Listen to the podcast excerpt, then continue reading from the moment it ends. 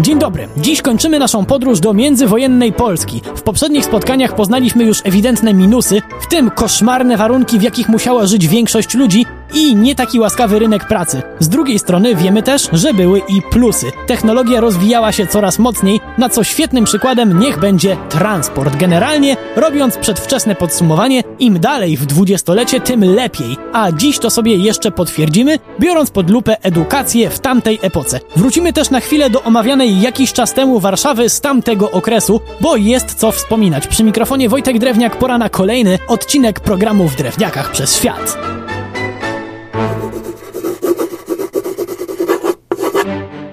Większość pewnie zna film Konopielka. Okej, okay, wiem, że tam akcja teoretycznie ma miejsce w czasach PRL-u, ale i tak obraz ten nieźle oddaje stan edukacji polskiej wsi również w latach 20. i 30. Ogólnie było słabo, jednak władza robiła co mogła, by to zmienić. Od początku plan był taki, żeby wszystkie dzieciaki objąć nauką w szkołach powszechnych, chociaż w podstawowym zakresie. Krokiem milowym była tutaj reforma szkolna z 1932 roku, która wprowadzała obowiązek nauki w siedmioletniej szkole powszechnej. Chociaż nauka mogła trwać 4 lata, chyba że ktoś planował dalszą karierę. Skomplikowane, co? Wcale nie. Już tłumaczę, o co dokładnie chodziło. Były trzy typy szkół powszechnych. Najwięcej było szkół pierwszego stopnia, gdzie nauka trwała 4 lata. Najwięcej wiejskich dzieci kończyło edukację po tej szkole. Wcale jednak nie dlatego, że były mniej bystre niż miejskie dzieciaki. Szkoły drugiego i trzeciego stopnia były już często mocno oddalone od miejsca zamieszkania, a dzieci na wsi miały bardzo dużo obowiązków związanych z pracą na gospodarstwie i mało które mogły chodzić dalej do szkoły. Niestety. W każdym razie szkoła drugiego stopnia trwała 6 lat, a trzeciego 7. Czemu? Bo żeby pójść do kolejnej szkoły, czyli do gimnazjum, trzeba było ukończyć przynajmniej 6 klas i zdać egzamin. No to zaraz ktoś zapyta, jak wystarczyło 6, to po co ta szkoła siedmioletnia? Szkoła trzeciego stopnia, czyli właśnie siedmioletnia, była dla tych, którzy wiedzieli, że na niej skończą naukę. To był taki dodatkowy rok na podsumowanie i lekkie poszerzenie wiedzy przed końcem kariery edukacyjnej. Okej, okay, a jak się chciało iść dalej, to trzeba było wybrać, czy iść do czteroletniego gimnazjum ogólnego, czy do dwuletniego liceum, które przygotowywało do studiów. Jednak na same studia trafiało już bardzo niewiele osób, a dzieci ze wsi, zwłaszcza w latach dwudziestych, to były absolutne wyjątki, co nie znaczy, że się nie zdarzały.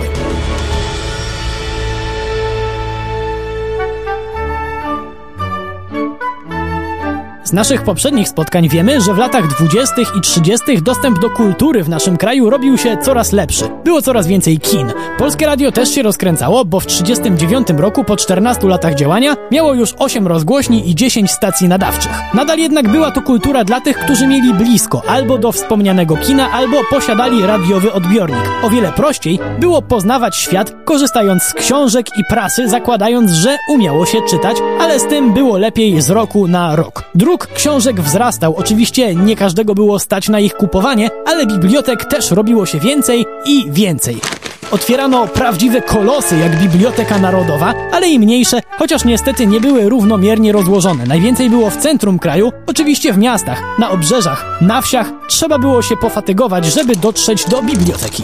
Teoretycznie łatwiej było wejść w posiadanie gazety, których nakłady były w drugiej RP takie, że dzisiejsi wydawcy prasy mogą o podobnych jedynie marzyć. Najbardziej poczytne dzienniki schodziły nawet w ilości 200 tysięcy sztuk dziennie, a to jeszcze nic, bo absolutne rekordy biła prasa katolicka. Rycerz Niepokalanej 800 tysięcy, Przewodnik Katolicki 250 tysięcy, a do tego były jeszcze tytuły, jak to się mawia w branży, targetowane do dzieci. One też schodziły z półek ekspresowo.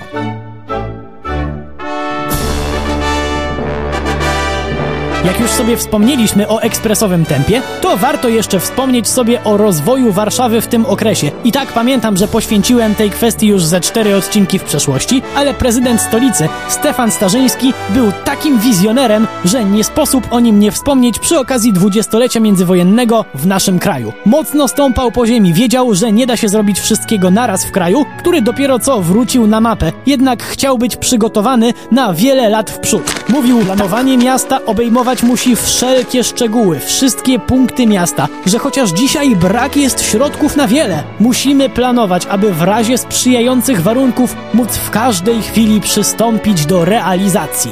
A jakie były plany? Ambitne. W miejscu, w którym dzisiaj stoi Stadion Narodowy, miał stanąć taki wielki kompleks handlowo-rozrywkowy. Hotele, giełda, banki, knajpy, tam miało się skupiać życie miasta. Kolejnym, wcale nie takim oderwanym od rzeczywistości pomysłem, była organizacja w Warszawie Olimpiady w 56 roku, jednak z jakiegoś powodu brzmi to mniej abstrakcyjnie niż również planowane przez Starzyńskiego trzy linie metra, a pierwszy etap prac miał dać efekt w postaci trasy długości 25 km. Długie dekady trzeba było czekać na metro w stolicy, a jak już pierwsza linia powstała, to miała 23 km długości. Kto wie, jak wyglądałaby stolica, gdyby jej obiecującego rozwoju nie przerwała jedna z najbrutalniejszych wojen w historii. Przy mikrofonie był Wojtek Drewniak. Do usłyszenia.